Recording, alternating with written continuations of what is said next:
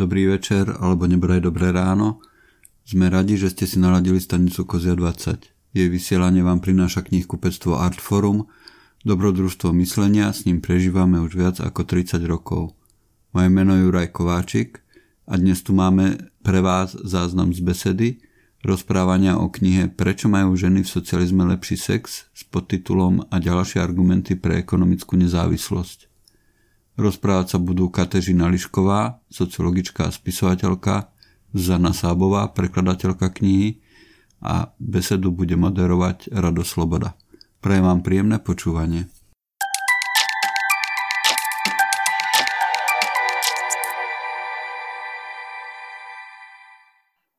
Dobrý večer, milí diváci, milé diváčky. Vítam vás na live streame knihkupectva Artforum. Budeme sa dnes eh, rozprávať, eh, čo je asi nie až také prekvapivé, o knižke, o pomerne novej knižke, ktorú vydala eh, literárna bašta. Tá knižka sa volá Prečo majú ženy v socializme lepší sex? a podtitul a ďalšie argumenty pre ekonomickú nezávislosť. Autorkou je Kirsten Gotzi, etnografka. A o tejto knižke sa budeme rozprávať e, s jej prekladateľkou do slovenského jazyka Zuzanou Sabovou. Vítaj, Zuza. Ďakujem, dobrý večer. A e, ďalšou hostkou je e, Katežina Lišková, sociologička a spisovateľka, autorka predslovu k českému vydaniu tejto knižky a zároveň teda aj autorka knižky Sexual Liberation Socialist Style. E, Spomenuli sme v podstate, ak správne rátate, už dve knižky dnes. Pozeráte toto na Facebooku, na live streame. Všetky tieto knižky sa budeme snažiť vkladať e, do diskusie, aby ste si ich našli. Zároveň teda okrem toho, že so Zuzou a Katežinou sa budeme rozprávať takto v trojici, tak budeme veľmi radi za vaše otázky, komentáre, či už uh, priamo k téme alebo knižke, alebo kľudne aj širšie, pokúsime sa ich zodpovedať. Máme na to približne hodinku, uh, možno trošku viac.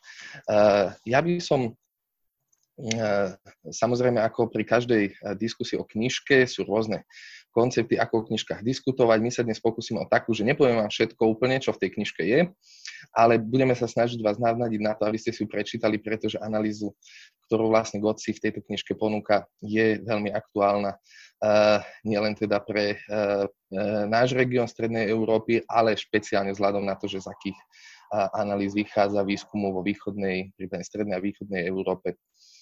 Začal by som e, otázkou na Zuzu, ako teda prekladateľky do slovenského jazyka, e, čo možno nebude až tak priamo e, o knižke, ale o tej politicko-spoločenskej situácii, ktorej vlastne ten preklad vznikal. Ty si v podstate začala knižku prekladať minulý rok, kedy sme na Slovensku čelili niekoľkým návrhom na obmedzenie reprodukčných práv žien. A v podstate knižka vychádza v období, kedy čakáme na ďalšie teda ďalší, e, ďalšiu schôdzu Národnej rady Slovenskej republiky, kde sa opäť bude prejednávať e, návrh zákona, ktorý by mal reprodukčné práva obmedziť. Ako sa vlastne tá knižka ti prekladala takto naprieč rokom, kde e, z tej spoločnosti ako keby silnil ten narratív istej časti spoločnosti aj istej časti politickej reprezentácie, že jednoducho tie reprodukčné a sexuálne práva žien treba obmedziť, lebo je to pre ich dobro, pretože uh, za, samozrejme tí obhajcovia sa zašticujú rôznymi, rôznymi uh, frázami. No ako to na teba dopadalo pri, pri preklade tej knižky? Mm, asi, asi som nebola nadšená, ani som nebola nadšená ani minulý rok, ani tento rok a keďže predpokladáme, že e, buď sa to podarí schváliť e, tento rok, tak, tak moja, e, moje nepotešenie bude pokračovať. Prekladalo sa to, alebo teda ten, ten preklad, keďže vznikal v období, v akom vznikal od minulého roku do tohto, tak no ťažko sa na to vlastne niečo odpoveda, keďže v tejto knihe Kristen Gotzi ponúka mnoho dôvodov, prečo by vlastne ženy mali mať právo ísť na interrupciu a prečo by sa o tom mali rozhodovať samé a ako to vlastne vplýva na ich život. Uh, za, všetko, za všetky tie argumenty, ktoré tam sú, poviem asi iba jeden, ktorý sa, myslím, že na Slovensku už, už priam omiela celú tú dobu, odkedy vlastne tieto návrhy zákonov sú, sú nejako nažive, tak tak sa vlastne hovorí, alebo sa spomína často argument, že vlastne v krajinách, kde bolo výrazne obmedzené právo ženy ísť na interrupciu, alebo to bolo teda považované za nelegálne, alebo teda zo zákona určené za nelegálne a nezákonné, tak tak vlastne tie ženy trpeli a teda nie len vzrástol počet nelegálne vykonávaných interrupcií, ale zároveň vzrástol aj počet žien, ktoré počas týchto nelegálne vykonávaných interrupcií zomreli. Čiže e, toto je jeden z tých argumentov, e, ktorý v tej knihe často zaznieva a druhý z nich je, že, že mnohé ženy aj počas socializmu, keby na jednej strane dochádzalo k liberalizácii tých e, politik, ktoré sa týkali interrupcií, tak e, potom po pár rokoch vlastne opäť boli sprísnené tie politiky, tak mnohé ženy boli vlastne vystavené tomu, že museli vynosiť deti, ktoré nechceli a museli porodiť deti, ktoré nechceli mať. A miesto toho, aby sa vlastne riešili politiky, ktoré by pomohli ženám so starostlivosťou o deti, a teda nielen ženám, ale aj mužom so starostlivosťou o deti, tak e, vlastne sa plnili detské domovy tými nechcenými deťmi. Ďakujem pekne. Katežina, ako už v podstate tej názov knižky naznačuje, tak samozrejme Kirsten Gott si skúmala tie dopady kapitalizmu na život žien a zároveň aj na to, aké posuny sa udiali v tom predchádzajúcom období, teda počas socializmu. Zároveň teda to vieme a nevrajím, že to je jediný narratív, ale je to podľa mojej mienky stále dominantný narratív, že na, ten, na to obdobie pred eh, rokom 1989 sa pozeráme pomerne jednorozmerne a že vnímame nejakým spôsobom ten pokrok, ktorý nastal uh, lineárne, bez nejakých odbočení, bez nejakých jednoducho výnimiek, špecifických oblastí a tak ďalej. A eh, ty práve v predslove, ktoré si napísala pre české vydanie, to pomenúvaš podľa mňa veľmi presne, že ten, na ten pokrok musíme nahliadať ako na niečo Eh, čo je v podstate rozparcelované a že v podstate len skrz to ako keby si vieme uvedomiť, že eh, v niektorých oblastiach mohli povedzme zraziť represie, niektoré časti obyvateľstva mohli byť, uh, ich práva sa mohli obmedziť, ale zároveň, že tam boli oblasti, kde naopak ten pokrok nastal a ako to opisuješ v tom predslove, bol veľmi výrazný, napríklad v prípade práv žien. Um, ale ten, ten, ten dominantný narratív tu stále je, že ako vlastne ty s tým pracuješ, či sa to darí vlastne vysvetľovať, že jednoducho nie je to čierno-biele, to obdobie před rokem 1989. My máme tedy v Česku a na Slovensku, myslím, to bude hodně podobný, takovou kolektivní paměť eh, o komunismu, která vlastně si ten komunismus jakoby pamatuje jako jedno velký příkoří, který se dělo pořád a všem. A je důležitý uvědomit si, že můžou být pravda zároveň dvě věci. Může být pravda a je pravda, že třeba na začátku 50. let v Československu byly potlačované práva určitých skupin obyvatel. O tom dobře víme, eh, práva majitelů, kulaků, politických dizidentů, dokonce i členů strany, kteří se znelíbili a byly vedeny monster procesy, lidi byli poslány do pracovních táborů. To je pravda. Je důležité si uvědomit, že v úplně stejné době byly přijímány nový zákony, které zrovnoprávnili poprvé v historii našich dvou republik postavení žen a postavení dětí. To, co se povedlo komunistům eh, a zákonníkem o rodině z roku 1950, který právě narovnával práva žen a mužů v rodině a práva dětí v manželství a těch narozených mimo manželství. O to se snažili ti levicově orientovaní poslanci a poslankyně během celých 20 let, co trvala první republika a bezúspěšně. Takže nám vlastně tady časově koincidují dvě věci. Potlačování práv jedněch a zároveň narovnávání práv obrovské skupiny dalších lidí. A my musíme být schopni, musíme se naučit být schopni uvažovat o těch dvou věcech zároveň, že se děli zároveň a že se navzájem nepopírají. A musíme tím pádem být schopni rozrůznit naše pojetí toho, co vlastně byl komunismus, komu, kdy, jak a proč pomáhal. A to, že pomohl ženám, to je nespochybnitelně tak. Ďakujem pekne, Katežina. Ešte e, predsa len si dovolím takú podotázku na teba ešte k tejto téme, že to samozrejme, e, tá diskusia, ktorá prebieha, e, je na, deje sa na rôznych ako keby frontoch, na, rôznych inštitúciách, ale povedzme ten mediálny diskurs napríklad v tomto je pomerne silný, ak sa teda bavíme o nejakom tom mainstreame. A že či ty máš nejaké návrhy alebo stratégie, že vlastne ako, ako, ako ho konfrontovať. Okrem to, to, čo si vravela, ja úplne sú, myslím, že na tom sa zhodneme, ale zároveň akože mediálne je to podľa mňa ten odkaz ako keby ťažšie komunikovateľný, obzvlášť keď je tu stále ten taký istý um, že povedzme to utrpenie, ktoré v tom režime čas ľudí bola vystavená, tak ako keby dáva sa do popredia. Predtým, ako si ty vravela, že zase časti tej spoločnosti, ženy a deti naopak ten pokrok bol výrazný. Ale že či sú nejaké stratégie, ktoré možno ty využívaš, alebo myslíš že by mohli fungovať, aby sme trošku, by som povedal, rozdrobili ten, ten dominantný diskurs? Já myslím, že právě takovéhle debaty, jakou vedeme zrovna teď, uh, jsou strašně dobrý pro to, aby si, abychom si ten náš kolektivní uh, diskurs pěstovali a, a, a zvrstevnaťovali, aby jsme nejeli na nějaký uh, plochý lince nějakých binarit, bylo to strašný nebo bylo to skvělý, uh, bylo to hrozný utrpení a, a musíme prostě všichni dělat to, co my sem teď právě děláme, Eh, tím, že čteme knížky, tím, že se zapojíme do debat, eh, se trošku sami vzdělávat, poslouchat, co vlastně ti druzí o tom komunismu vědí, říkají a, a tu debatu vést vlastně i s tím, že uh, se v posledních několika letech, uh, jak v Česku, tak i na Slovensku a v Česku určitě hodně, uh, vede debata mezi historiky, historičkami, která prosvítá i do médií vlastně o tom, co ta naše komunistická minulost byla, jak byla vrstevnatá, jak byla komplexní, jak některé věci úplně zmizely z toho našeho kolektivního povědomí. A věci, které se netýkají třeba jenom postavení žen a dětí, na kterými předpokládám se budeme hodně dneska zaměřovat, ale i které se týkají eh, fungování eh, komunistické strany jako celkou fungování elit ve společnosti a tak dále. Myslím, že, že víc a víc studií máme k dispozici, které pracují s daty, které se týkají Československa, tak abychom i my mohli uh, jaksi bohatěji uh, o naší minulosti přemýšlet. Ďakujem pekne, Katežina. E, Zúza, e, takou obvyklou e, metódou výberu knižiek, a možno aj tejto, je to, že čitateľ a čitateľka si ju zoberie, zaujímajú obal, prípadne si prečíta tie základné informácie. Tam na tej knižke samozrejme, že vydavatelia a vydavateľky vyberajú také veci, aby to zaujalo. Samozrejme, že chceme, aby tie knižky sa čítali a predávali. Ale myslím, že ako som tú knižku čítal, že je faktom, že tá knižka to, čo slúbuje na prebale, že to aj plní nejakým spôsobom.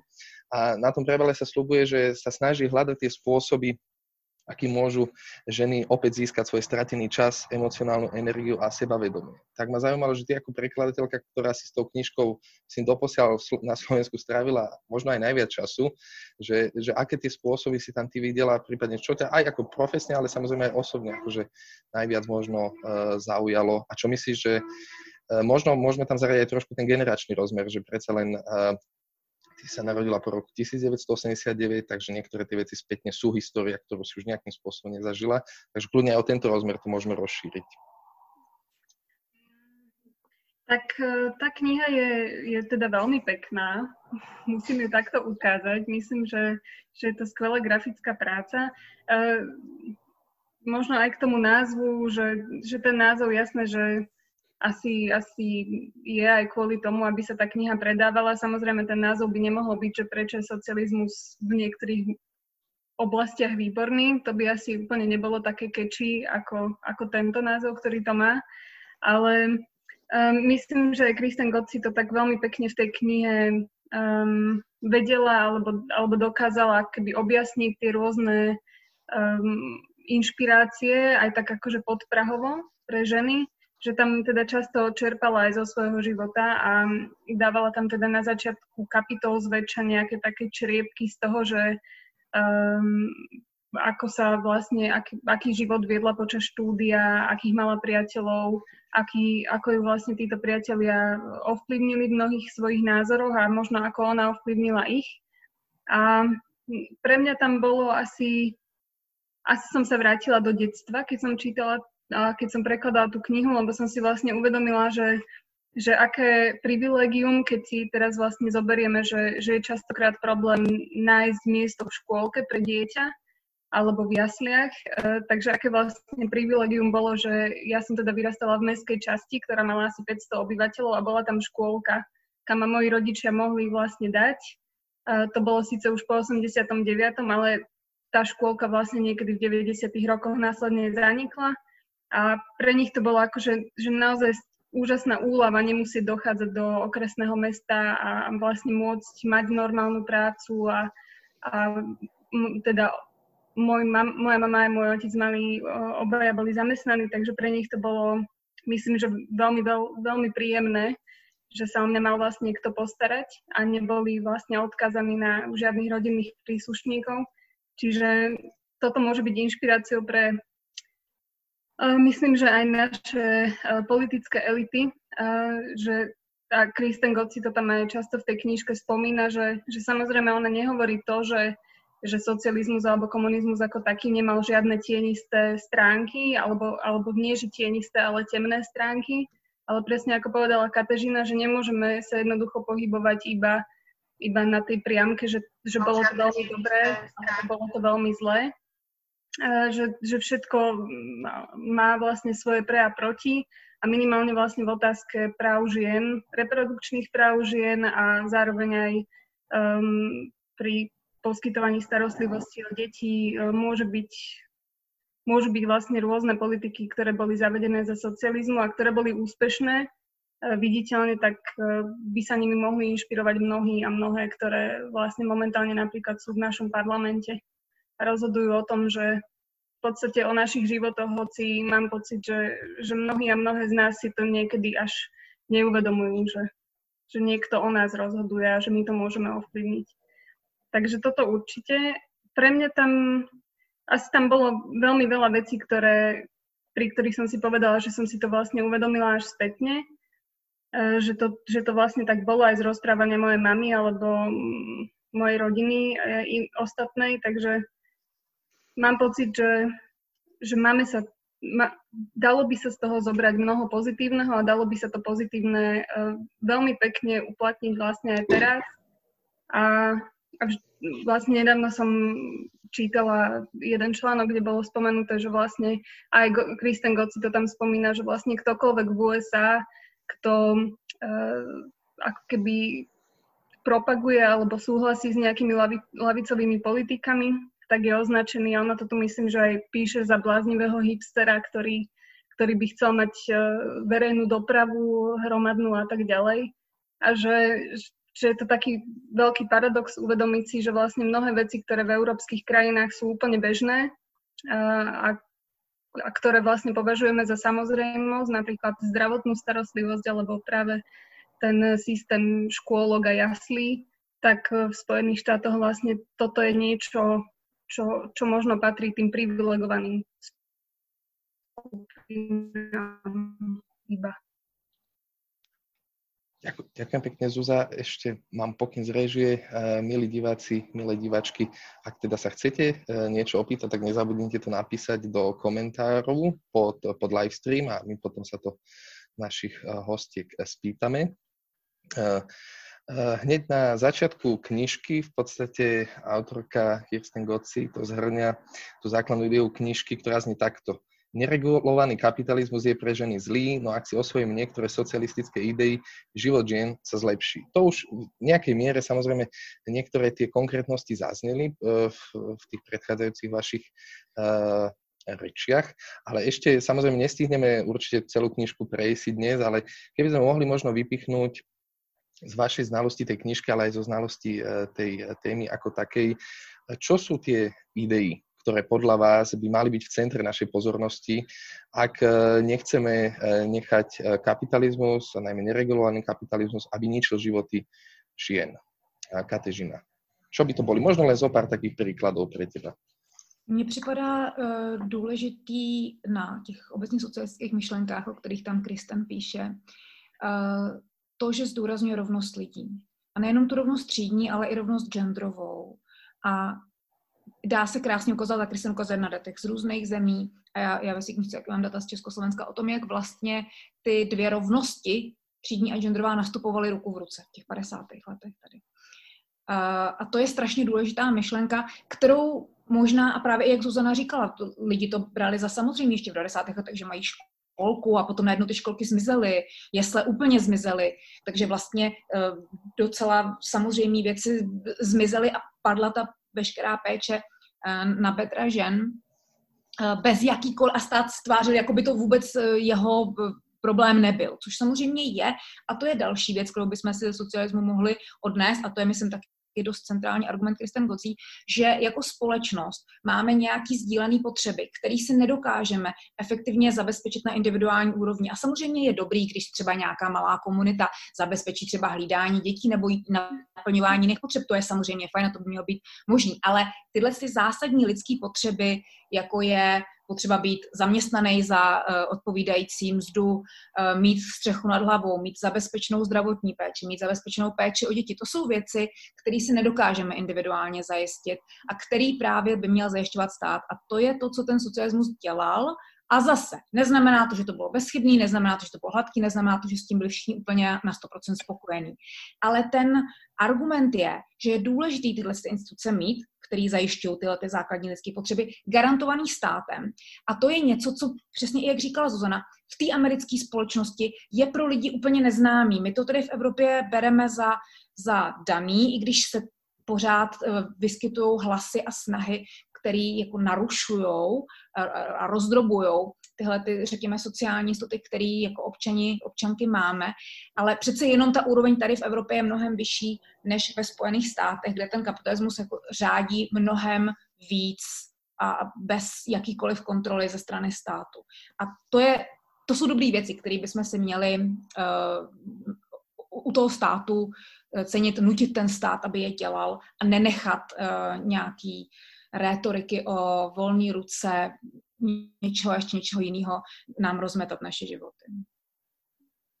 Ďakujem, Katežina. Uh, Zuzá, ak by si ešte tiež uh, chcela niečo doplniť k tým ideám, možno teda len pár príkladov, ak niečo teda ešte nezaznelo, alebo by si chcela ešte okomentovať?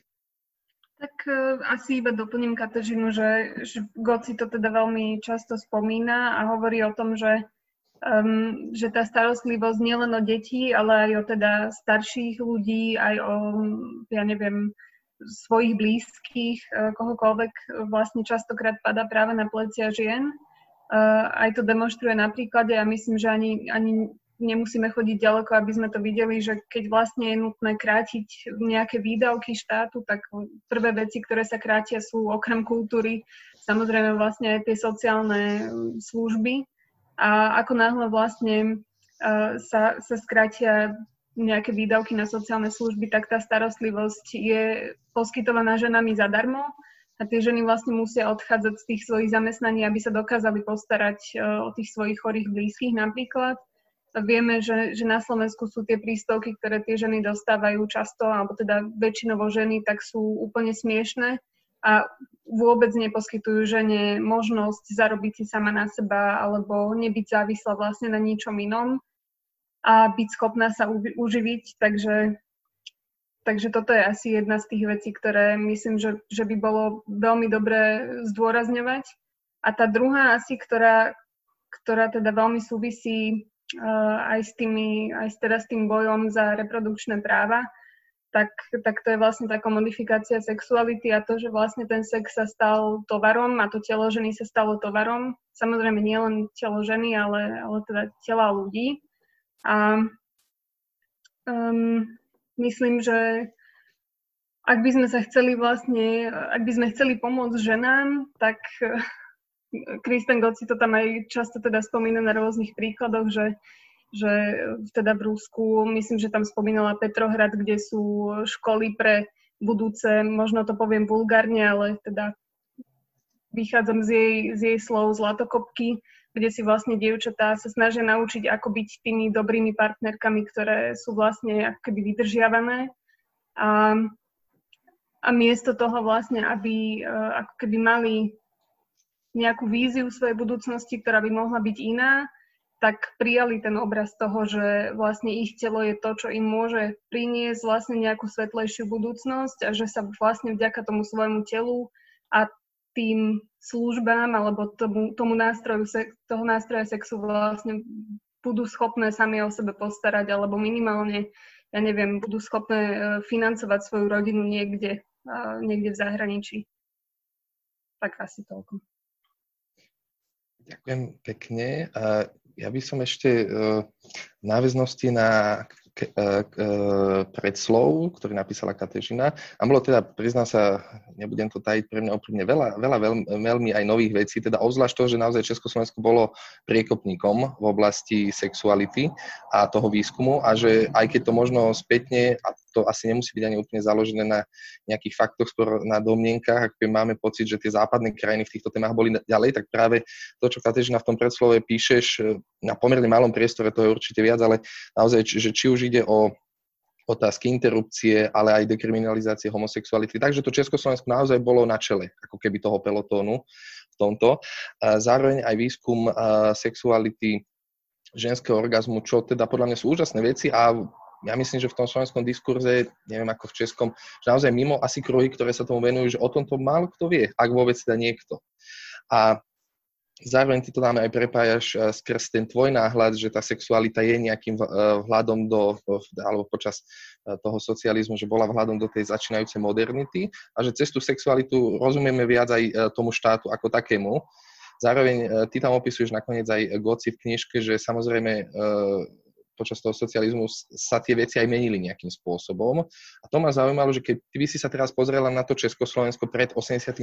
ešte, že čo sú tie ako keby hlavné fázy, že naozaj to, čo tam ty píšeš, ale čo aj Goci spomína, že tie 50. roky, alebo po, od 50. rokov už naozaj niekoľko zlomových vecí, takisto tie výskumy, ktoré boli urobené. Mňa napríklad teda netušil som, že napríklad sexuologický ústav Československu nikdy nebol rozpustený a že ako keby tá emancipácia v mnohých ohľadoch stála práve na tých expertoch a expertkách ale zároveň, že boli tam aj určité zmeny potom, tak možno keby si to vedela priblížiť. Určitě. Ďakujem. Já jenom uh, s tím potratem, o kterém se hodně ví, uh, tak to nebylo naše specifikum, ty ostatní věci už byly, ale potrat uh, byl přijatý zase napříč těma zeměma východního bloku uh, v letech 56-57, u nás v roce 57. A když říkám potrat byl přijatý, uh, myslím tím, že byl, byla přijatá legislativa, která umožňovala ženě rozhodnout se z důvodu takzvaného, takzvaných zvláštního zřetele hodných, čili to, co ta žena uznala jako ten důvod, uh, požádat o interrupci, provedení interrupce. To znamená nejenom lékařské důvody, které do, do tehdy byly uh, možné, samozřejmě to bylo možné i předtím, když ta žena byla nemocná nebo když ten plod byl vážně poškozený, tak uh, se domoc potratu z medicínských důvodů, ale tyhle ty takzvané sociální důvody byly novinka a zase to ukazuje k tomu, že ty socialistické systémy skutečně si cenili toho postavení žen a, jak už Zuzana zmiňovala, nechtěli dopouštět, aby ženy chodily někam pokoutně k anděličkářkám a tam se buď to dočkali vlastní smrti, anebo nějakého dlouhodobého zdravotního problému. A je to skutečně tak, že součástí zdůvodňování našich expertů, zvlášť ginekologů, proč zákon o interrupcích má být přijatý, bylo nejenom to ochraňovat zdraví mateřství, ale i zaj, zajistit ženám, aby se rozhodovali o tom, jestli a kdy se matkami stanou, to bylo jako z dnešního hlediska, jak řekl, o vlastním těle. Ta, ta argumentace tam byla, ta, ta, ta genderově uh, rovná argumentace. A ty další věci, které jsi zmínil, uh, ty byly už skutečně československý specifikum. U nás fungoval v Praze a do dneška funguje sexologický ústav, který byl založen už v roce 1921. Nicméně s plnou silou fungoval až po skončení války v roce 1945, kdy v zásadě ve stejném složení které se postupně rozrůstalo o další odborníky odbornice. Existoval po celou dobu trvání socialismu a dál. Pod vedením doktora Hinieho eh, ten tým mužů a od začátku už tam byly přítomny ženy, eh, zkoumal všechny možné aspekty sexuality, které vás napadnou a možná i ty, které vás nenapadnou. A každopádně eh, velice zajímavá jsou už ta 50. léta, kdy sexologové přišli s výzkumem ženského orgazmu u nás, což je, pokud zatím víme, ve východní Evropě úplná novinka ojedinělá věc a ani na západě se mnoho výzkumu ženskému orgazmu nevěnovalo. A další věc, kterou zkoumali dost unikátně naši sexologové, byla otázka mužské homosexuality, která byla zákonem zakázaná a která byla vlastně um, dekriminalizovaná mužská homosexualita u dospělých mužů v roce 1961, kdy jsme uh, spolu s Maďarskem byli první země ve východním bloku a zároveň uh, řada západních zemí ještě mnohem později dekriminalizovala homosexualitu, takže i v tomhle tom jsme byli dost uh, unikátní. A ještě, jak vlastně Rado zmiňoval, um, ten sexologický ústav fungoval celou dobu, uh, tak po, po celou dobu trvání uh, socialismu a nebyl rozpouštěný, což se stávalo různým uh, jiným vědeckým odvětvím, jako třeba psychologii, filozofii, sociologii a dalším. Ale ti sexuologové byli především lékaři, drtivá většina z nich byla lékaři, později tam přibyli nějací psychologové psycholožky, ale právě to, že to byli lékaři a že měli kolem sebe tu lékařskou podporu dalších eh, odborníků, jim umožnilo to, že mohli dál fungovat a i v tom eh, podle nich nejkritičtějším roce 1952, kdy byly snad na nějaké snahy o jejich rozpuštění, tak se to eh, nepodařilo právě proto, že se za ně postavili další odborníci, hlavně gynekologové. Takže mohli zkoumat a proto je zajímavý se dívat na to, co vlastně ti naši sexologové dělali, co zkoumali a jak argumentovali v těch svých výzkumech, protože se celý řadě odvětví sexuality věnovali celou dobu, právě třeba ženskému orgazmu, nebo radám do manželství obecně, jak mají lidé dobře vést manželství. A když sledujeme ty změny uh, během doby, tak můžeme dobře sledovat i to, jak se vyvíjel stát a jak se vyvíjela ta společnost, jak se vyvíjely vlastně argumenty, které byly vnímané jako platný. A, a to je právě to, jak skrze vlastně hodně intimní věc, jako je sexualita, můžeme nahlídnout něco tak strašně veřejného, jako je stát. Ďakujem pekne, Katežina. E, sme približne v polovičke našej diskusie, tak e, pripomínam divákom, diváčkam, že teda môžu sa pýtať, e, ak sú v komentároch a zároveň teda možno by sme si teraz mohli dať malú ukážku z knižky, ak by si nám Zuzá mohla prečítať, čo si vybrala, my sa potom o tom úryvku trošku porozprávame. Um, prečítam časť, ktorá je vlastne úvodom do prvej kapitoly, ktorá sa volá Ženy ako muži len lacnejšie o práci. A Kristen tuto vlastne spomína jednu svoju kamarátku, uh, myslím, že z vysokej školy. Takže keď som mala okolo 20 rokov, jedna moja dobrá priateľka, ktorú budem volať Lisa, pracovala na oddelení ľudských zdrojov vo veľkej korporácii v San Francisku. Lisa milovala módu a môj šatník dodnes obsahuje elegantné komplety, ktoré pre mňa dala dokopy na našich častých výletoch za výhodnými nákupmi do Philins Basement a rôznych bazárov na Fillmore Street. Mala talent na vyberanie zlavnených dizajnerských pokladov a vyskladanie outfitov, ktoré kombinovali levisky s vintage kúskami od Diora. Aj v ďalších rokoch sme ostali v kontakte, navzájom sme precitovali svoje manželstva a materstvo. No kým ja som začala svoj život ako pracujúca matka, snažiaca sa získať stále miesto na univerzite, Lisa dala výpoveď hneď, ako si uvedomila, že je tehotná, aby sa stala ženou v domácnosti. Jej manžel zarábal dosť na to, aby ju podporoval a bol viac naklonený tomu, aby nepracovala. A jeho vlastná mama ostala doma a medzi ich najbližšími priateľmi, susedmi a rovesníkmi bol takýto spôsob fungovania normálny. Lisa tvrdila, že to bola jej voľba. Chcela si dať pauzu od homby za kariérou v korporátnej Amerike. Druhé dieťa mala čoskoro po tom prvom a vzdala sa myšlienky na návrat do zamestnania. Lisa si myslela, že je to takto jednoduchšie. Bude fyzicky pri svojich dcerách spôsobom, akým ja pre moje nikdy nebudem. V prvých rokoch, kým ona vypekala kuky, zaorganizovala spoločné hry pre deti, som ja nechávala celý deň svoju dceru 5 krát do týždňa v škôlke, čo ma stalo slušný majetok. Kým jej cery spali, Lisa čítala romány, cvičila a varila opulentné jedlá. Prvé 4 roky môjho materstva splývali s prvými troma rokmi na ceste za stálym miestom na univerzite. Môj život bola zničujúca rutina tríznivých dní. Keď som poprvýkrát vyučovala s košelou oblečenou na ruby a som sa skrčila od trápnosti, keď na moje švy upozornila súcitná študentka. No po treťom raze ma to prestalo zaujímať. Často som Lise závidela jej voľbu, no urobila som si doktorát a mala som dobrú prácu. Len čo moja dcera dosiahla 5 rokov, začalo to byť ľahšie. Vydala som svoju prvú knihu, získala titul a moja dcera nastúpila do prvého ročníka. Zbavená ochromujúcich účtov za škôlku som začala zbierať psychologické a finančné plody mojej, mojej vytrvalosti.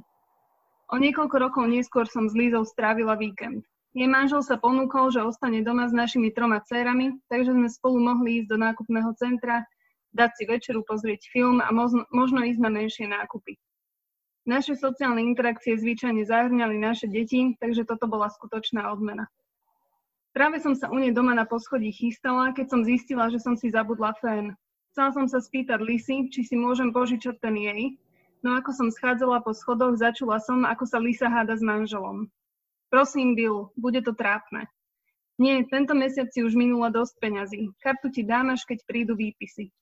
Ale nakupovala som do domácnosti a kúpila som dievčatám oblečenie. Nekúpila som si nič pre seba. Ty si vždy kupuješ veci pre seba a hovoríš, že je to pre dievčatá. Ale to je pre dievčatá. Rastú. Ty máš dosť oblečenia, nepotrebuješ nič viac. Dal som ti dosť na večeru a kino. Bill, prosím. Lisin hlas sa zlomil. Otočila som sa a po špičkách som vyšla po schodoch. Modlila som sa, aby ma nepočuli. Ukryla som sa v kúpeľni, až kým neprišla Lisa. Mala zaťaté zuby a červené oči. Cestou do reštaurácie bolo v aute ticho. Objednali sme si dva chody a pokúsila som sa večeru predlžiť, až kým nezačne film. Po druhom pohári Malbeku Lisa povedala. Pohádali sme sa s Billom. Klonila som hlavu. Hovorí, že nemáme dosť často sex. Pozrela som sa na ňu. To nebol ten konflikt, ktorý som si myslela, že som si vypočula. Zakrúžila prázdnym pohárom. Vypila tretí pohár vína, kým sme rozoberali recenzie filmu, ktorý sme sa chystali pozrieť. Keď priniesli účet, otvorila peňaženku a cez mi posunula pár 20 dolaroviek. Vyložila som svoju kreditku. Pozrela na kartu American Express s mojím menom a vzdychla. Bill mi dáva iba hotovosť. Nemohla by som ťa pozvať? Posunula som peniaze späť k nej. Nechaj si ich. Dlho zídala na stôl. Napokon povedala, ďakujem a vložila bankovky späť do peňaženky. Dnes sa s ním vyspím a zajtra ti to vrátim. Úplne ma to omráčilo. Ďakujem pekne za prvý úryvok. Tak hneď takto po ňom nejaké komentáre. Ešte mám jednu otázku k tomu, ale ak by si Katežina, ty alebo Zuzá, ak by si to chcela okomentovať. To v podstate myslím, že výpovedná ne, aj okrem toho obsahu aj ako povedzme štýl, ktorým to Goci píše, že viackrát teda spomína alebo teda uvádza tam tie konkrétne príklady uh, zo svojho života. Já myslím, že to je dost uh, zřetelná, zřetelnější už ani nejde ukázka toho, co se stane, když žena nemá vlastní příjem. A vlastně začátek té ukázky i uh, odkazuje vlastně k tomu, o čem jsme mluvili před uh, chvílí, o tom, že vlastně v Americe, kde Kristen Godzi pracovala, tak chyběly ty podpory institucionální péče o děti. Takže skutečně s jazykem na vestě a s košilí na ruby se vlastně etablovala v té profesní kariéře ale její argument je zcela zjevný. Ve výsledku se jí to vyplatilo a nemusí vlastně svoje tělo prodávat a to je taky takový uh, docela uh, brutální odkaz k častému feministickému argumentu o tom, že vlastně manželství je legalizovaná prostituce, že ženy skutečně jako dávají svoje tělo výměnou za peníze a ten uh, případ uh, Kristýniny kamarádky z knížky Lisy to dost brutálně ukazuje. A jak říkám, je to dost brutální, dost takový jako obnažený příklad, ale myslím si, že je uh, hodně na tom, když žena Eh, je finančně soběstačná, skutečně, když má ty možnosti a zase, eh, aby bylo jasno, eh, rozhodnutí ženy být finančně soběstačná je jedna věc. A druhá věc je podpora ze společnosti, třeba co se týče vzdělání, jestli vůbec může dostat vzdělání, jestli může aspirovat na typy povolání, které ji zabezpečí z eh, finanční souvislost, jestli vlastně ta společnost dohlíží na to, aby i práce, které jsou třeba tak, takzvaně manuální, i ty byly ohodnocený solidně tak, aby lidi byli schopni žít důstojný život. To jsou všechno věci, o kterých se vlastně bavíme, kolem kterých kroužíme a který tato ukázka, kterou Zona četla, hrozně dobře ilustrují. Možno by som len dodala tam neskôr v tej kapitole, eh, ešte je to tak zhrnuté eh, citujem, bez možnosti antikoncepcie, prístupu k vzdelaniu či možnosti mať zmysluplné zamestnanie e, bola žena na veky uväznená vo svojej rodine. Dodáva k tomu vlastne citáciu Bernarda Shawa, ktorá znie takto, pretože kapitalizmus spravil z muža otroka a to isté urobil ženám, pretože keď muž živí ženu, robí z nej jeho otrokyňu. Ona sa stáva otrokyňou otroka, čo je najhoršia forma otroctva. K tým uh, výdobytkom vlastne, eh, povedzme, sociálneho štátu alebo eh, k tým socialistickým ideám, ktoré sme už spomínali, eh, keby sme, samozrejme, už tu bolo naznačené to porovnanie, povedzme, Spojených štátov a tých európskych krajín, že v tých európskych krajinách je to v mnohých ohľadoch lepšie, zároveň nakoniec aj ten historický vývoj ako keby za to môže, ale keď sa pozrieme dnes na mm, tú, povedzme, diskusiu, ktorá sa týka E, napríklad e, skrátených úväzkov a ako keby, že hovorí sa o tom, že samozrejme e, treba nejakým spôsobom podporiť, zaviesť politiky, ktoré umožňujú ženám na tom pracovnom trhu sa uplatniť plnohodnotne. Ale zároveň sa spomína aj taká teda, často sa spomína taká vetička, že ako zosúľadiť ten rodinný život s prácou. Čo myslím, že ako keby nejakým spôsobom implikuje, že samozrejme, že tá žena bude mať ten rodinný život a že bude sa teda starať o niečo, ale zároveň chceme, aby aj pracovala. Čo myslím, ale v mnohých oblastiach ako keby nie je, nemusí toto byť to, čo je v súlade s rozhodnutím ženy, že či vám napadá, či prípadne Goci podľa vás e, nejakým spôsobom na to odpoveda, že ako vlastne na to ísť citlivo, myslím voči, e, voči zrovnoprávneniu teda žien, povedzme na tej práci, keď e, niekto, samozrejme, žena sa môže rozhodnúť pre rodinný život, môže sa rozhodnúť, že nechce mať rodinný život, ale ako keby tá diskusia to veľmi nezohľadňuje, ako keby sa predklada, že samozrejme, že tie deti prídu, samozrejme, že tá rodina bude. Tak ty politiky sledování, o kterých se tak strašně dlouho a tak strašně vehementně mluví, tak eh, v zásadě počítají s oběma rodiči, zvlášť eh, v těch formulacích, které přichází z Evropské unie a ta uh, role jako matky, mateřská dovolená, to jsou věci, které už jsou hrozně zastaralé, respektive mateřská dovolená se týká pár týdnů kolem porodu, ale jinak zákon mluví o rodičovský dovolený. To slovo dovolená je strašně úsměvný, jak to bude malou odbočku. To už experti za socialismu u nás se tomu smáli a zdůraznuju mužští experti, kteří na žádnou dovolenou tohoto typu nechodili, tak už tehdy jim to připadlo hrozný, jak strašně špatně to pomenovaný, že to není, ti demografové na přelomu 50. 60. let říkali, to není žádná dovolená, to je strašná dřina. Takže i, i, i muži si to uvědomovali. Byť eh, samozřejmě nespochybnitelně ta péče o děti za socialismu skutečně šla za ženami, ženy byly uh, vlastně během toho celého období u nás um, bylo, se očekávalo, že, to, že tu primární uh, péči budou poskytovat oni samozřejmě z té podpory institucí, jako byly jesle, školky a tak dále. Ale, ale nebylo to u nás tak, že by se mluvilo o obou rodičích, ale mluvilo se hlavně o ženách.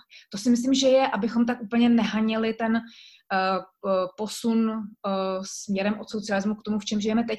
To je, myslím, dobrá věc, že se víc a víc mluví o mužích v sousti s péčí o děti a o rodičích a nejenom o ženách, matkách. To si myslím, že je dobrá věc a myslím si, že je to i vidět eh, na, na proměně praktik lidí, eh, jak jsou víc angažovaní jako rodiče.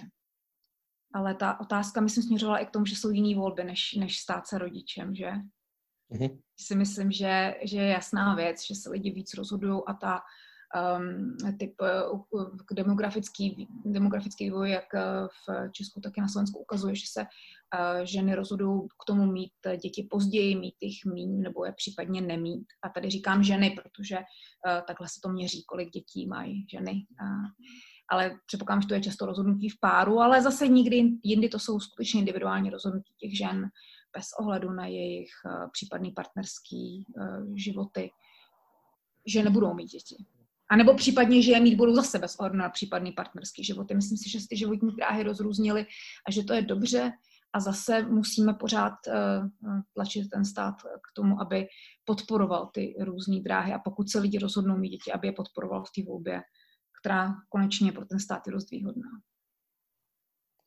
Ďakujem. Asi by sme dali, e, máme tu jednu otázku z publika, aby sme, keďže sa týka ešte toho pohľadu na socializmus, aby sme od toho potom neodišli pri veľmi, ale teda neviem, či divák alebo diváčka sa pýta, či môžete odporučiť aj iné knihy, ktoré sa pokúšajú komplexný či viacrozmerný pohľad na socialismus. Tak ak máte... Určitě.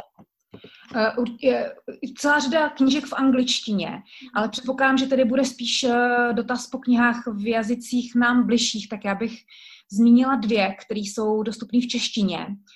Eh, jedna je od eh, Petra Roubala, eh, která je pojednává o českých Spartakiádách, která ukazuje to, o čem mnozí vědí, že se dělalo a celá řada z nás to ještě živě pamatuje, z různých úhlů který by nás nutně nenapadly. A ukazuje právě to, o čem jsme mluvili na začátku, to mnohovrstevnatost, nějaký neočekávaný spojnice.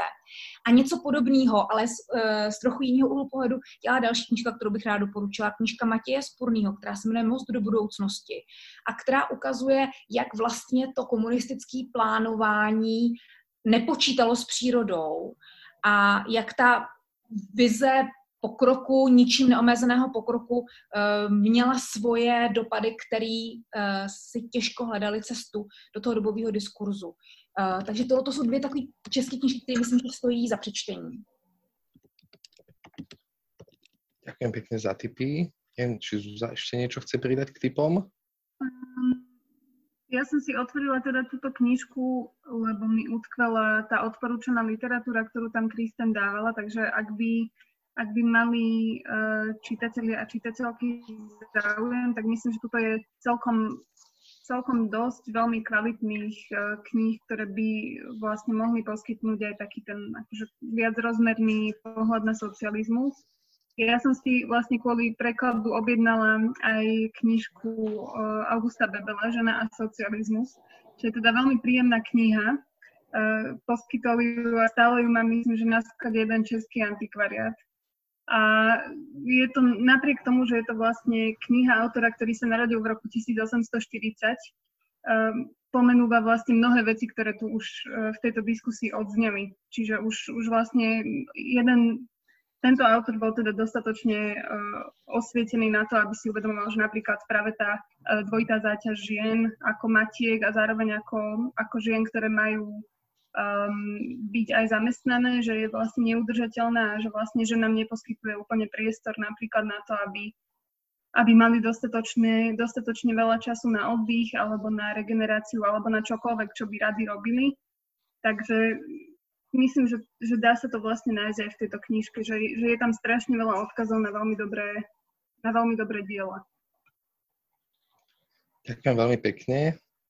Takže knižky máme, môžete si objednať v Artfore, potom na čele z Goci začať e, štúdium. E, ešte teda opäť pripomínam, ďalšie otázky samozrejme, keď nám pošlete e, do, alebo napíšte do komentárov podľa Instagramu, tak sa ich budeme snažiť zodpovedať. Ešte máme pred sebou nejakých 15-20 minút. Tak možno ešte nejaký, skúsme ešte jeden, neviem, či stihneme už viac, ale ešte jeden kratší možno úryvok, Zuzá, ak by si mohla prečítať. A... Dajme kratší tento bol. Um, keďže nás čakajú vlastne na jeseň voľby prezidentské v USA, tak, uh, tak skúsim niečo, niečo z tohto. V roku 2016, zo pár týždňov pred americkými prezidentskými voľbami, začal byť hashtag Repeal the 19, zrušte 19. dodatok, populárny ako odpoveď na dva tweety prognostika Nate'a Silvera. Silver sa na svojom populárnom webe 538.com rozhodol predpovedať možný výsledok volieb, ak by hlasovali len muži alebo len ženy. Volebná mapa pre mužov zobrazovala pohodlné víťazstvo Donalda Trumpa, kým mapa pre ženy zase odhalovala prenikavé víťazstvo Hillary Clintonovej. Niektorí Trumpovi podporovatelia potom v snahe zaistiť jeho víťazstvo navrhovali, aby Spojené štáty zrušili 19. dodatok ústavy, ktorý ženám udelil právo voliť. Bola by som ochotná vzdať sa svojho práva voliť, len aby sa to stalo, napísala jedna Trumpova podporovateľka. Nasledoval výbuch rozhorčenia na Twitteri a písali o tom aj mainstreamové médiá vrátane LA Times, Salon a USA Today, ktoré ďalej rozduchávali plamene digitálnej hystérie. Hoci sa neskôr ukázalo, že viac ľudí použilo tento hashtag v tweetoch, kde sa vyjadrovali proti tejto myšlienke, Samotný hashtag odrážal všeobecný názor niektorých konzervatívcov, ktorí mali obavy z demografického vývoja a budúcich vyhliadok republikánskej strany. V roku 2007 povedala pravicová komentátorka N. Kulterová v rozhlasovom vysielaní, že ak by Spojené štáty zrušili 19. dodatok a k volebným urnám by mohli ísť len muži, americký politický systém by sa značne zlepšil. Keby sme ženám vzali právo voliť, vysvetlovala, nikdy viac by sme už nemuseli mať obavy z ďalšieho demokratického prezidenta. Je to taký môj vzdušný zámok, moja osobná fantázia. Kulterová ďalej povedala, že ženy volia, e, citujem, hlúpo, a to najmä tie slobodné, a tvrdila, že demokratická strana by sa mala hambiť, že za jej kandidátov nehlasuje viac mužov.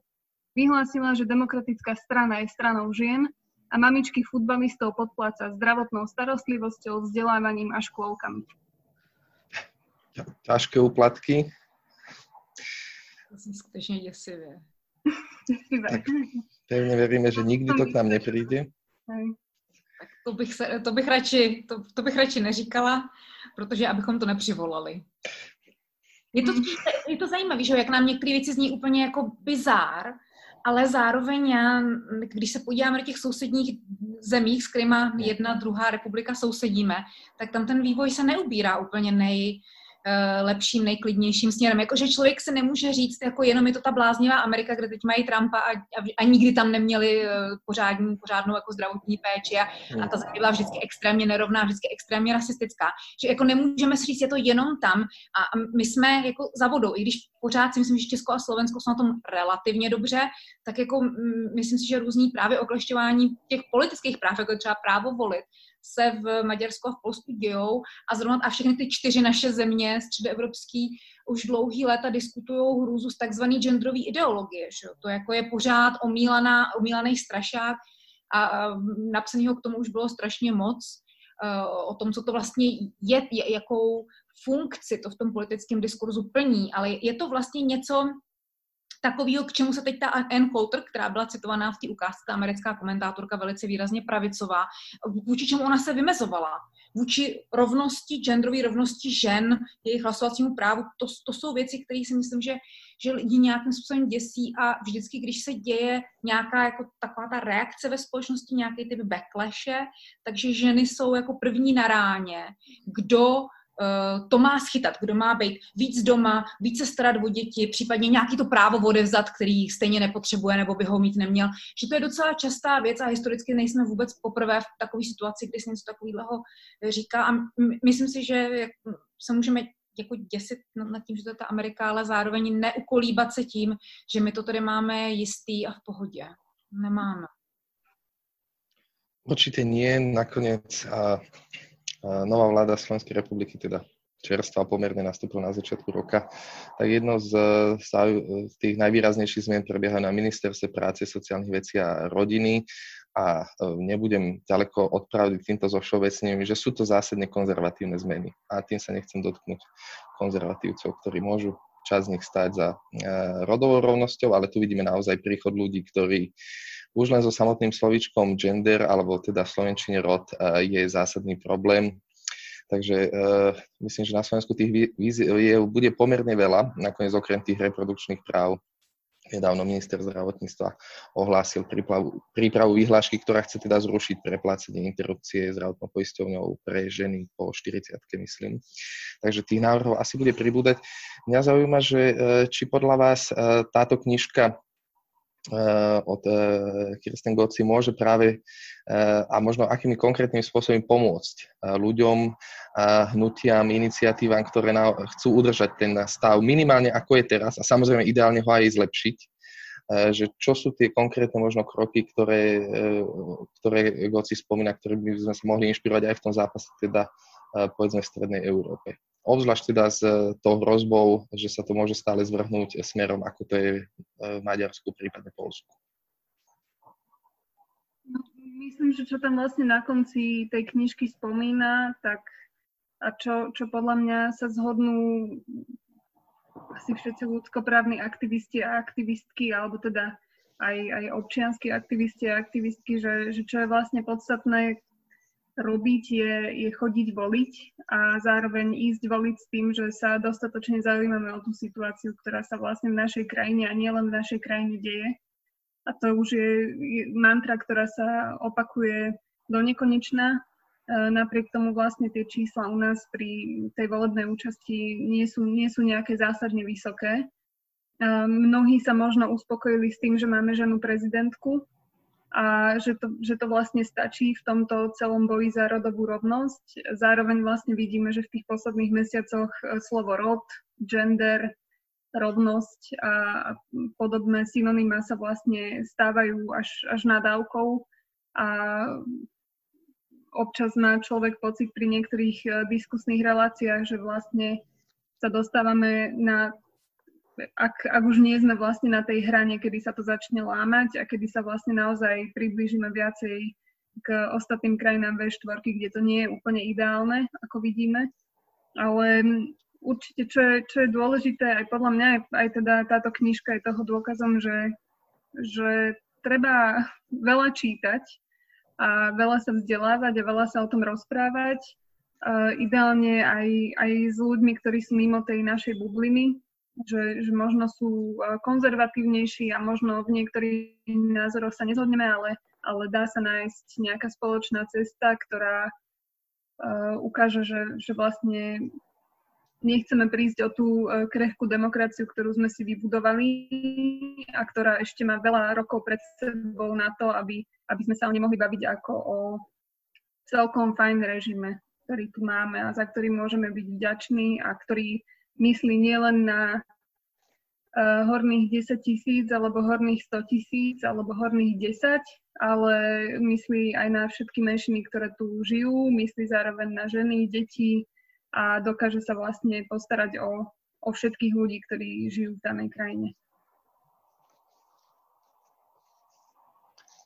Ďakujem, ďakujem pekne. Máme teda ešte približne 10 minút asi, tak ešte e, pozbudzujem diváčke, divákov, ak by mali nejakú otázku. Katežina, samozrejme, ak by si ešte ty chcela niečo dodať, tak e, nech sa páči k tejto poslednej otázke. E, rozhodně souhlas s volební a i jinou občanskou aktivitou. Myslím, že spousta z nás má aspoň periodicky a někteří mnohem i angažovaní, organizovaní nějaký, nějaký jiný občanský angažmá, což je fajn. Klidně parciální, ale to je přesně o čem občanská společnost o nějakým typu toho angažovat se kolektivně za, za věci, o které nám jde. A ještě jednu věc bych zmínila, která taky se mně zdá, že není v československých eh, vodách úplně nutně populární, ale myslím si, že je důležitá. Nezapomínat na, na to, že Evropská unie i s tím, že to je eh, komplexní byrokratický moloch, tak garantuje spoustu těch práv. Přinesla spoustu formulací, na kterých se můžeme odvolávat a, a kterých se prosadí do zákonu a dost důrazně spoustu věcí financuje. A hmm. ty naše země by si nemohly se svýma eh, ekonomikama, jakkoliv jsme na tom relativně velice dobře, tak by si spoustu věcí nemohli dovolit, no by si prostě, je prostě neudělali, kdyby na to nešly peníze Evropské unie.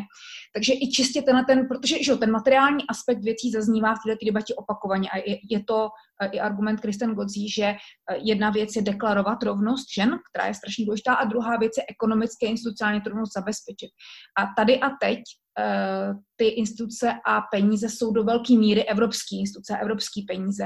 A i když jsou mezi uh, lidma i v Česku na Slovensku ty, ty vlny takové, že furt zase Brusel nám něco diktuje, tak nezapomínat na to, že za, za tou jako hantýrkou, která je nepřehledná a pravidlama, které jsou nesmírně složitý, jsou, jsou peníze a jsou principy, uh, které jsou pro nás důležitý a které dělají náš život, náš každodenní život snažší, lepší a kvalitnější. Ďakujem pekne. Zatiaľ nevidím otázku z publika. Predsa len e, dám ešte jednu a potom ešte nejaký... Aha, pardon, tak predsa len teraz, akurát keď som to povedal, tak prišla. Uh, otázka teda položím hneď, zač- uh, citujem. Začína sa vzdialovať situácia v oblasti postavenia žien v Čechách a na Slovensku od rozpadu Československa, Československej republiky? Je ta, míří ta otázka po změně mezi Českem a Slovenskem za těch posledních 30 let, nebo uh, srovnání každý z těch dvou zemí s tím socialistickým režimem, který skončil? To mi nie je úplne jasné, ale môžeme, uh, uh, prípadne divák alebo diváčka, ak môže toto ešte upresniť, ale môžeme, áno, tak uh, tá prvá verzia. Takže to... rozdíl mezi těma zeměma jednotlivými. Teda od, od rozpadu, áno, Československa, áno. Já myslím, že, že už, už jsme zmiňovali tu uh, věc s uh, opakovanými atakama na reprodukční práva na Slovensku, který nejsou tak intenzivně vedený v Česku. Respektive uh, já jsem tohleto jednou řekla, když jsem byla v Americe před asi 15 lety uh, svým kolegyním americkým a že už u nás se nemůže stát, že by někdo v parlamentu vznesl otázku po omezení reprodukčních práv, že omezení potratu a hned do měsíce to lidovci přinesli. Takže já nechci říkat nikdy, ale myslím si, že v tom je velký rozdíl mezi Českem a Slovenskem v porovnání s tím předlistopadovým stavem, že na Slovensku se víc a jako, jak si mohutněji atakuje ta uh, otázka přístupu žen uh, k reprodukčnímu zdraví, k reprodukční péči, k možnostem. Uh, Česko tu otázku tak, tak intenzivně neotevírá. Ďakujem pekne, Katežina. Takže ešte teda skúsim ja jednu otázku a prípadne teda ešte, ak nejaký divák, diváčka sa chce niečo spýtať, nech sa páči. Ale mňa samozrejme e, všetko so všetkým súvisí, čo sme tu dnes zazneli. Predsa len ešte e, som sa chcel e, dostať, vrátiť k sexualite a práve k tomu, že aj v knižke sa spomína, že tá ženská sexualita sa stala komoditou v kapitalizme. A zároveň včera som čítal článok na Alarme, ktorý sa volal teda Orgazmická nerovnosť. Myslím, že to je preklad, áno, preklad španielského textu, ale práve to veľmi vhodne výstižne podľa mňa tematizuje to, že okrem rôznych tých nerovností, ktoré tu máme, tak aj pri tom orgazme tie nerovnosti tu sú.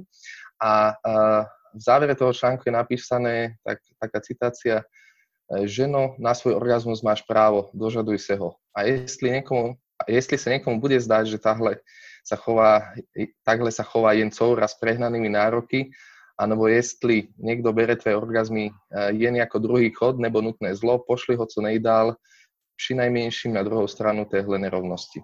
Tak e, to som ešte chcel zľahka na záver e, e, otvoriť práve tú otázku, ešte vrátiť sa k tej sexualite, ale práve aj k tomu orgazmu, že tých nerovností, ktoré máme v našich spoločnostiach, sú napriek rôznym tým výdobytkom, ktoré ešte teda v Európe sú v porovnaní s inými časťami sveta, tak tých nerovností je stále kopu a skôr pribúdajú, ako by ubúdali. Eh, takže možno v prípade sexuality ako komodity, ale aj orgazmické nerovnosti, eh, čo podľa vás eh, skôr podľa mňa teda teraz smerujem k jednotlivcom, jednotlivkyniam, čo môžeme robiť, aby, aby sme tie nerovnosti trošku zmiernili. Ja si uvedomujem, že na to mnohokrát neviem, treba aj systémové zmeny, ale zároveň, keď povieme po tejto diskusii, niekto by chcel začať a ešte nerobil a nejako sa angažovať, že kde sú tie podľa vás prvé kroky, ako povedzme eliminovať práve tú komodifikáciu ženskej sexuality, ale ako aj pomôcť ženám alebo celkovo celej spoločnosti, aby tá rovnosť bola aj v prípade orgazmu. Já k tomu jenom uh, řeknu to, co už na začátku trošku Rado naznačil, že uh, ti naši sexologové se otázce ženského orgazmu věnovali už v 50. letech a vůbec nespochybňovali, že by ženy měly mít orgasmus. Naopak uh, to bylo pro ně důležitá, důležitý stělení a vlastně už od 50. let a vlastně po dobu trvání socialismu v manželských příručkách mluvili o ženské sexualitě, o tom, že, že má být plně prožitavční orgasmu, jako o důležitý součásti manželského nebo toho partnerského života. Uh, vůbec to nebylo tak, že by to na to jako ženy měly mít jako nějaký speciální právo. Byla to pro ně docela samozřejmá věc, uh, aby, aby prostě člověk byl spokojený po všech stránkách a, včetně různých zdravotních věcí, aby prostě nebyl nemocný a mohl si prostě všechno dobře užívat. Um, to je strašně důležitá uh, věc vlastně kterou my známe třeba z těch eh, druhovlných jako eh, feministických provolání, nějaký přesně volání po rovnosti v sexu a v, v orgazmu. A to je hodně taková západní věc. Eh, a v těch našich podmínkách ta debata rozhodně mezi expertama a během 70. 80. let je potom mezi takzvaně normálními lidmi o tom, jako že orgasmus ženy mají mít, musí mít, potřebují mít, chtějí mít, byla úplně normální. A to můžu doložit krásně na uh, studiu svým uh, spisu z uh, Bratislavského rozhodového soudu, kde už v uh, 80. letech bylo úplně normální, že ženy zdůvodňovaly to, že chtějí odejít z manželství, protože tam je špatný sex. A byla to jedna z prvních nebo z nejdůležitějších věcí. A nebylo to ani tak, že by řekli, nejdřív se pokazalo tohle, pak tohle a teď už máme i špatný sex. A říkali, ne, to bylo vždycky špatný, nebo je to hrozně špatný a já chci proto pryč. A někomu z to může zdát jako frivolita ale myslím si, že to není vůbec frivolní a že je důležitý, aby člověk byl po této stránce spokojený. A ještě jednou zdůrazním uh, tu ekonomickou stránku. Ty ženy si v tom socialismu mohly relativně snadno dovolit odejít z manželství, který je neuspokojovalo, třeba právě i sexuálně, protože byly ze strany státu zabezpečený, co se týče třeba přídavků na děti, které šly za nima. Což je taková zvláštní věc, že samozřejmě ta genderová nerovnost v péči o děti se eh, paradoxně odrážela i na tom, že ženy po rozvodu dostávaly děti v téměř 100% případů a spolu s těma dětmi dostávaly i státní příspěvky, které vůbec nebyly malé. Takže jejich dobrá životní úroveň těch žen i po rozvodu byla zaručena, takže se ženy nemusely bát, že je rozvod ožebračí a tudíž na tu rovnost jako si mohli dosáhnout, že to nebyla jenom deklarovaná rovnost a, a to se zase zpátky dostáváme k tomu, o čem jsme už několikrát dneska mluvili, že ten sex a, a to, je, jak jsme v něm spokojení a jestli se užíváme, včetně orgasmu, uh, je, jestli je to důležité v naší společnosti a jak se dá ukázat, že to je důležité, jako, že, že k tomu skutečně můžeme sáhnout, že můžeme říct, opouštím to ten svazek, protože mě neuspokuje a tohle je jedna z oblastí, kde mě neuspokuje a, a, a vlastně žiju ve společnosti, kde to můžu udělat, kde mě to nezničí ekonomicky nebo sociálně, že by se na mě lidi ukazovali. To, to si myslím, že jsou strašně důležité věci a to je uh, možná taková státní socialistická odpověď po orgasmické rovnosti.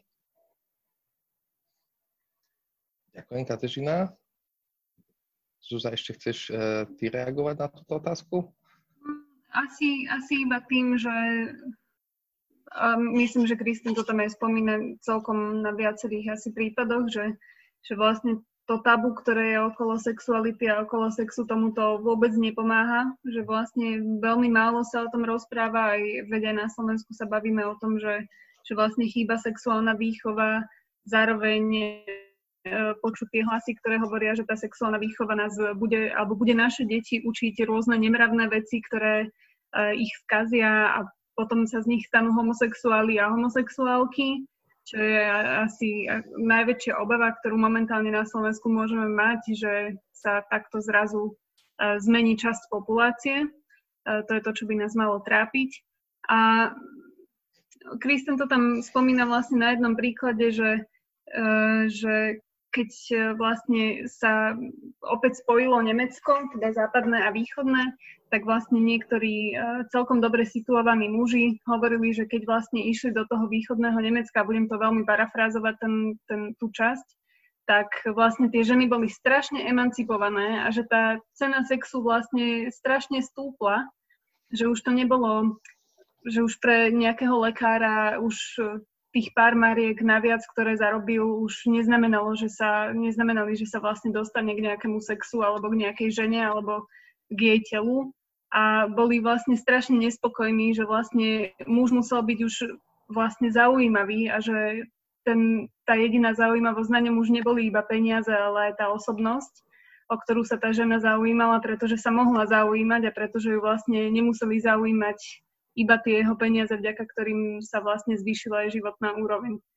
Takže asi, asi sa poďme vlastne o tom vôbec rozprávať a povedať si, že, sa, že je to niečo, čoho sa nemusíme báť a že keď sa tak strašne chceme rozprávať o tom, ako by sa mala asi zvýšiť u nás populačná krivka a ako chceme zakazovať ženám rozhodovať o tom, kedy budú matkami a kedy nebudú, tak sa potom poďme rozprávať aj o tom, že ako sa vlastne k tomu dieťaťu dostanú, lebo to je asi celkom podstatná časť.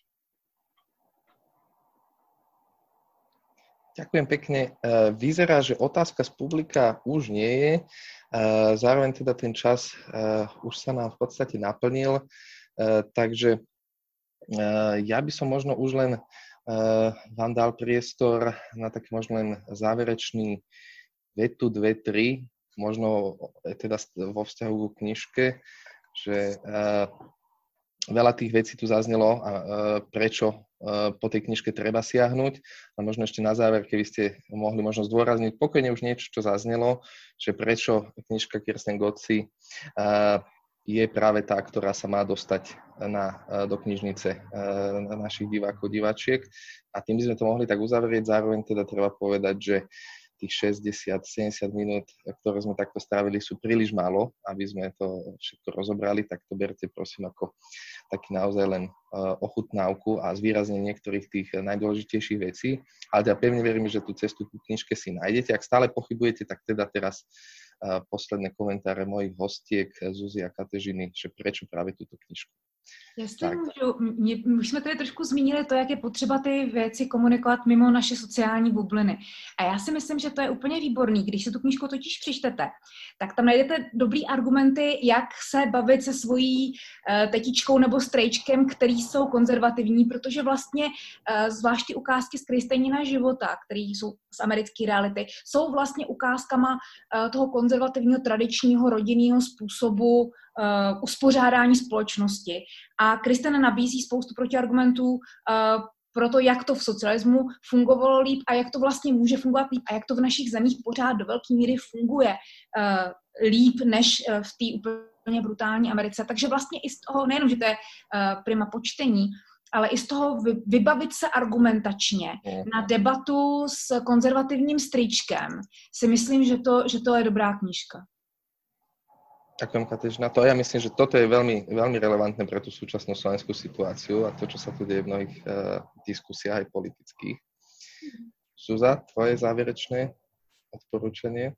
Ja úplne súhlasím s Katežinou, že teda je to, je to celkom, nie je to úplne náročný text, je to niečo, čo sa podľa mňa veľmi dobre číta. Ak naozaj máte chuť na to pôvodné znenie, tak, tak je to naozaj veľmi rýchlo prečítateľná knižka. A je to nielen teda na argumentárium pre konverzáciu s nejakým konzervatívnym stríkom alebo tetou, ale určite aj s kolegami, kolegyňami v práci, pretože toto teda poskytuje celkom, celkom dobrý vhľad do toho, ako to fungovalo a ako sa to vlastne v čase menilo. A zároveň ja už mám taký zoznam, že komu by som to z našich politických predstaviteľov a predstaviteľiek poslala. Možno sa teda s vydavateľom dohodneme, že urobíme takúto špeciálnu donášku eh, až priamo na zasadnutie parlamentu. A uvidíme, ale zakončila by som to tým, že všetci by sme mali byť feministky a feministi. Ďakujem veľmi pekne. Ešte mi tu režia pripomenula, že ak náhodou ešte stále váhate, či po knižke siahnuť, tak na portáli medziknihami.sk je zverejnený celý doslov Zuzi Sabovej k slovenskému vydaniu. Zároveň touto cestou neviem, či je dostupný online, ale teda veľmi vrelo doporučujem aj predslov Katežiny k českému vydaniu. Je dostupný online. Je na, dostupný online. Na, na stránce Host Brno, když si najdete tuto knížku, tak celý ten můj, vlastně celý ten můj úvod tam je. Výborne. Tak, host.cz predslov, Katežiny, medziknihami.sk doslov, Zuzi k slovenskému vydaniu. To je teda od nás všetko. Ďakujem veľmi pekne, že ste pozerali. Veríme, že z Goci si teda, že si knižku zabezpečíte a potom určite aj, myslím, že hovorím za vydavateľstvo Literárna bašta, prípadne knihkupectva Artfront, že budeme radi, keď aj poviete, koľko konzervatívnych stríkov a tiet sa vám podarilo presvedčiť a budeme zväčšovať tie feministické kruhy, aby teda tí politici robili taký bordel v tých reprodukčných právach, ako sa snažia momentálne. Takže ďakujeme veľmi pekne, želáme pekný večer a dovidenia. Dovidenia. Naschledanou.